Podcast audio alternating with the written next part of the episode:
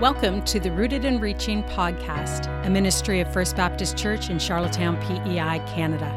At First Baptist Church, our vision is to be people deeply rooted in the amazing gospel of Jesus Christ, who then reach out into our neighborhood, city, and the world as we live and share the good news. Here is this week's Rooted and Reaching message from FBC Charlottetown. And I'll be the first to recognize that that Right Now media video was speaking from an American perspective. Um, but I think we can all realize the issues uh, that video mentions. They're not American issues. Divorce stats, the reality of abuse, addiction, despair, financial crises all over the world. These are global matters. We're just as confronted by these things in Charlottetown, PEI, as we would be in Charlottesville, North Carolina. So let's not mislead ourselves into thinking that the world into which the local Canadian church claims to want to reach with the gospel of Jesus is somehow unique and completely different than anywhere else on the planet. Poverty, hunger, disease, spiritual darkness. It's no respecter of borders or nations. These destructive and life altering realities can and do prevail through the world, including Canada, including PEI, or wherever you're joining us from this morning. But as we saw, the good news is that God has a response to that spiritual darkness and all that it encompasses when it's evidenced in the world. God, through Christ, established his church to be the ones to go into that darkness and to shine hope and to announce kingdom advancing change to the world, one person and one transformed life at a time. Now, of course, Jesus Christ is the heart of that hope. He is the light of the world, but the Bible says that the collection of changed, saved people that make up the church, his visible body, his hands, his feet, his voice in the world, well, that's us, if Jesus is your Lord. If you were born again in Christ, if you number yourself among the body of believers called the church, then you're part of God's divine plan to reach out into the world with the gospel. God wants to use the church. He wants the church to point to the only means of spiritual renewal there is and to build relationships into a world that exude justice, that incarnate love and display mercy. So, in doing so, the church is commended to display a humble Christian walk that is meant to have people ask the question what is it that you have that I don't? But I want? Well, the answer is salvation in Christ alone. So, this is week two, as we heard in this series called Changed. And this morning, as you can probably discern from the video and from what I've just said, we're talking about what happens when a collection of changed individuals, remember that was week one, band together to become a community with Jesus as the head. Now, the frequent go to when you're preaching about the church is to go to Acts chapter 2. And I'll, I'll reference that, but that's not where we're going to spend our time this morning. We're actually going to spend our time in a, in a parallel passage in Acts chapter 4. The context, just put it simply as you turn to Acts chapter 4, is the first church of Christian believers is being established, okay? It was birthed on the day of Pentecost. It would one day spread worldwide. Certainly some of that scattering is already happening. But at this point, church life is still centered mainly in the city of Jerusalem. And so that's where the believers described in the following words are living. And notice the things as I read it that are most important to them. Acts 4, verses 32 to 37 uh, from the English Standard Version. Now, the full number of those who believed were of one heart and soul, and no one said that any of the things that belonged to him was his own, but they had everything in common. And with great power, the apostles were giving their testimony to the resurrection of the Lord Jesus, and great grace was upon them all. There was not a needy person among them, for as many as were owners of lands or houses sold them and brought the proceeds of what was sold and laid it at the apostles' feet, and it was distributed to each as any had need. Thus, Joseph, who was called by the apostles Barnabas, which means son of encouragement, a Levite, a native of Cyprus, sold a field that belonged to him and brought the money and laid it at the apostles' feet. It's the first appearance of Barnabas. He becomes pretty big as the scriptures carry on. But that's the church in its earliest and purest form. And I'm going to spare us all the sermon this morning that says, let's just do all of those things like the Acts 2 church did. And I'm not going to say that because we can't. We can't be the Acts 2 church because, well, we're not in Jerusalem. We're 2,000 years of world history later. We are something socially and relationally different than they were. To be even remotely close to what the Acts church was, we would first need to take care of a few things. Like get rid of this building,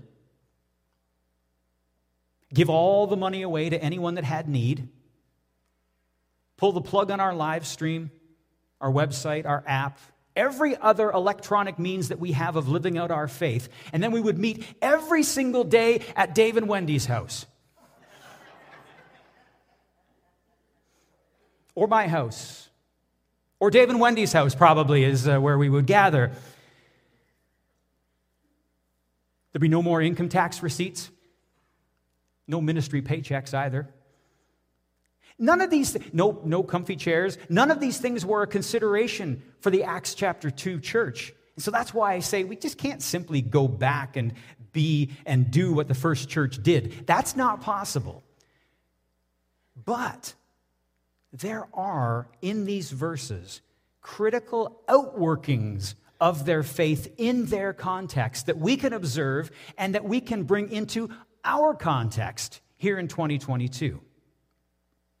And so when we think about what I just read out loud, and maybe we add to it in our minds the more uh, uh, well known Acts chapter 2, 42 to 47 uh, verse, we see a collection of changed born again, forgiven, regenerated people, instantly identified not by their brand,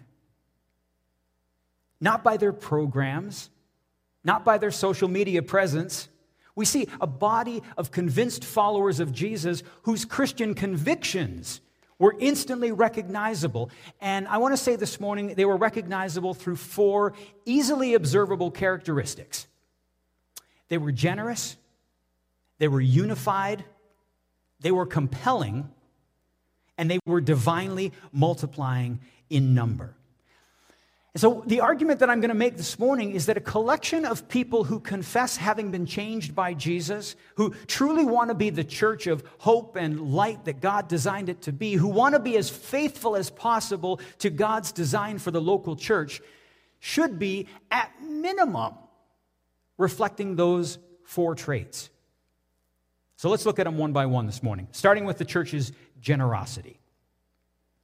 A collection of people who've been changed by Jesus are doing so in response to the work of Christ within themselves, which is to say nothing at all but an absolute act of divine grace.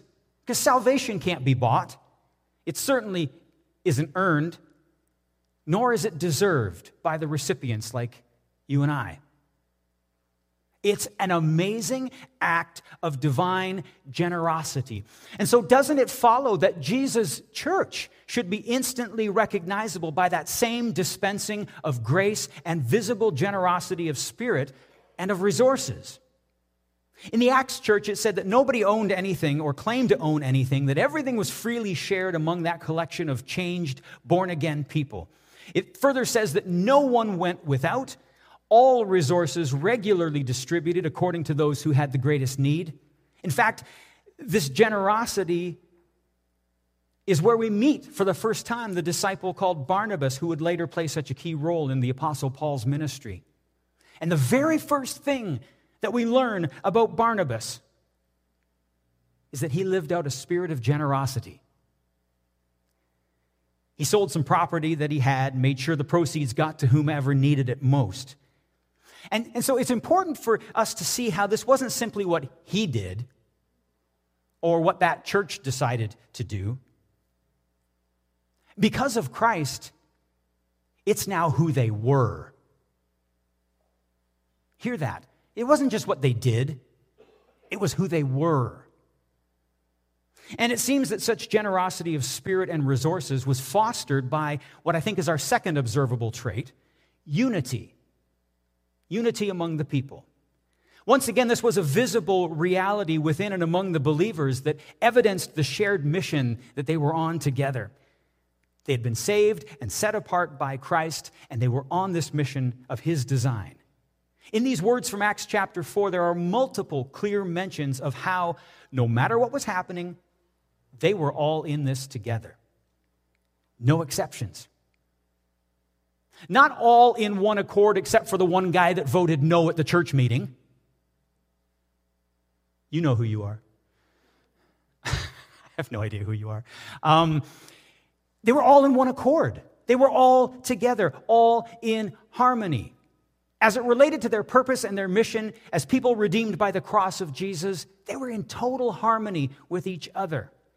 And I always say the same thing when I'm talking about this particular characteristic of the church. We're talking about unity in the church, not uniformity in the church. Okay? They weren't all the same people who always thought the same things, who never had differences of opinion. That would be uniformity. No, the Acts church was the picture of unity. They agreed on the essentials, like the resurrection of the Lord, primarily. And they were clear about the mission of the gospel, and as a result, they agreed about the principles behind the things they did. They were unified in Jesus. Thirdly, the earliest church was attractive. Okay, attractive, not just an attraction. Here's what I mean it was the sincerity of the convictions that the believers held, the, the means of which how they lived out those convictions, the devotion that they had for one another, and the open handedness that they displayed toward anyone and everyone. Boy, that was compelling to people. In an era where confessing Jesus to be Lord in that very city, where, which was the center of Judaism, that could get you killed When I say they were attractive and not an attraction, what I'm getting at is what made them appealing to the unconvinced around them was based solely on who they were in Christ, not just on production value or programming. I would say that the church today has to be so conscious that Jesus is the one being lifted up the one who draws all people. Not just a good show or a, clever, charismatic talking head in the pulpit. The problem with the church trying to put on an attraction is that it has to continually put on a bigger attraction next time to keep people coming back. If you thought that was a great show, wait till you see what we have planned next week. The first church wasn't an attraction, not in that way. They were attractive in their sincerity, in their authenticity. And that, that I think, is something for we, the church of 2022, to really let sink in. Finally, and related to what I just said, is the fourth principle that made the church stand out where it was. And that was the obvious multiplication of believers that was happening among them. And this is really clear in the Acts 2 passage, uh, verse 47, where it declares, again, having mentioned generosity and unity among the believers, that in the end, as a result of their personal change that had led them to come together and make a kingdom difference together, God was numerically blessing those efforts exponentially, but in a very specific way. It says, the Lord added to their number daily those who were being saved.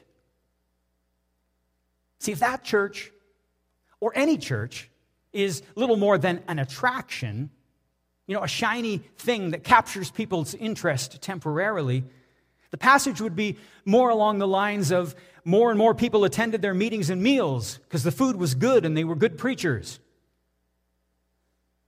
Those weren't the marks, and they shouldn't be the marks today of a church that God is actually blessing.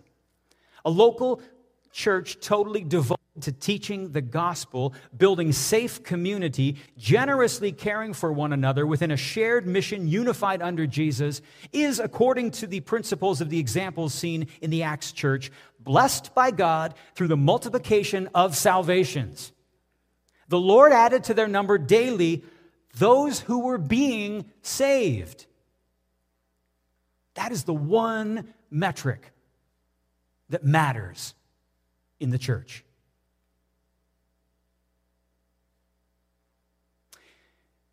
So, generosity of spirit, unity of mission, attractive in composition, and multiplying through salvations. That is what a church of people themselves changed by the gospel should embody. And so, in this light this morning, I want to encourage you to make use of the uh, discipleship resource, the tool that we created for this morning, and especially some of the reflection questions that are in it as you think about the church. We who comprise the church.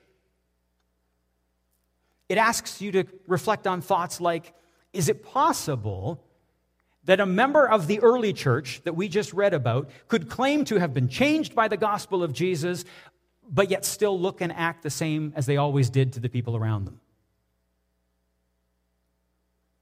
In other words, can the spiritual change inside a person be completely separated from how they live that outwardly in Christ? When we consider the Acts church, due to their salvation in Christ, how did that personal and then corporate change caused them as a group to look different from the prevailing culture that was around them? Like, what, what made them attractive? What made them stand out from other religious types littered through Jerusalem? And how does today's church stack up in comparison? What sets a modern day believer's church apart from our unconvinced neighbors? And what I mean by that is, what, what should be expected to happen when a whole group of people who say they've been changed, transformed, altered, are different, have been reformed, renovated, converted, gather together? What should happen? Finally, what would be your honest response if God decided today's the day and we're going to add to First Baptist Church's numbers daily those who are being saved. Like a steady stream of brand new believers continuing to flood into this fellowship, this worship space, because they don't know the rules. And I think that's awesome.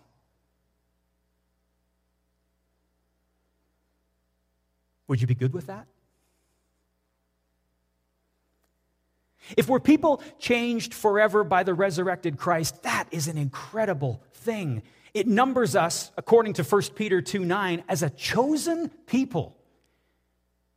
And then when those chosen people come together in what we call the church, the expectation from God is not the creation, you know, of a, of a, of a religious country club designed to satisfy our every spiritual whim because we're dues paying members.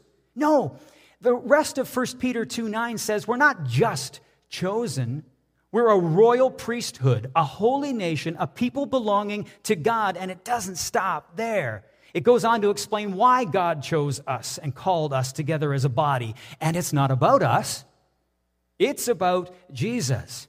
So that we may declare the praises of him who called you out of darkness into his wonderful light. That's the purpose. I hope we all caught that.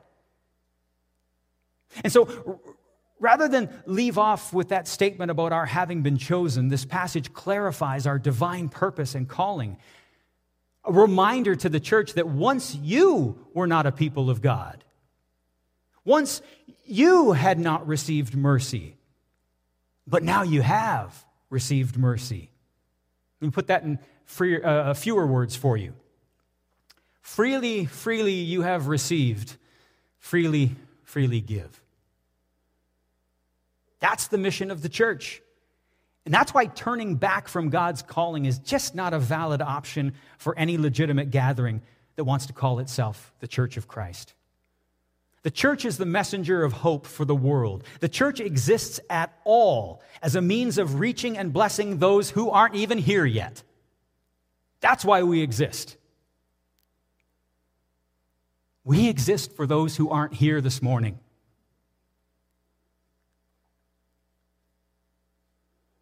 In light of that Bible truth, we who call ourselves the church really need to care much more and put much more effort, energy, and resources toward reaching those who haven't been changed yet inside by Jesus, rather than decidedly trying to keep happy and content those who have. And that all leads us into the final part in this series. Week one was about personal change in Christ. If you want to sum up that, you can say, me. Today was about what should happen when spiritually changed people come together. Let's call that we. Us. Next Sunday, Kristen from our teaching team is going to explore what it means to see the spirit led local church work purposefully and biblically for them. A world needing to be radically changed for and by Jesus Christ and through the power of the gospel and to the glory of God. I will be on holidays, so Kristen will have the message next Sunday to wrap up this series. I'm going to invite the worship team to come back together. You've been listening to the Rooted and Reaching podcast, a weekly ministry of First Baptist Church in Charlottetown, PEI, Canada. Our theme music is inspired by Bensound. For more information or to support the ministries of FBC Charlottetown, please visit our website, myfbc.ca today. If you found the content of today's podcast encouraging, please be sure to subscribe wherever you get your podcast and drop us a comment. In addition, consider sharing today's Rooted and Reaching podcast with at least one other person this week who might be blessed through it or become better biblically rooted through it. Until next time, thank you for listening.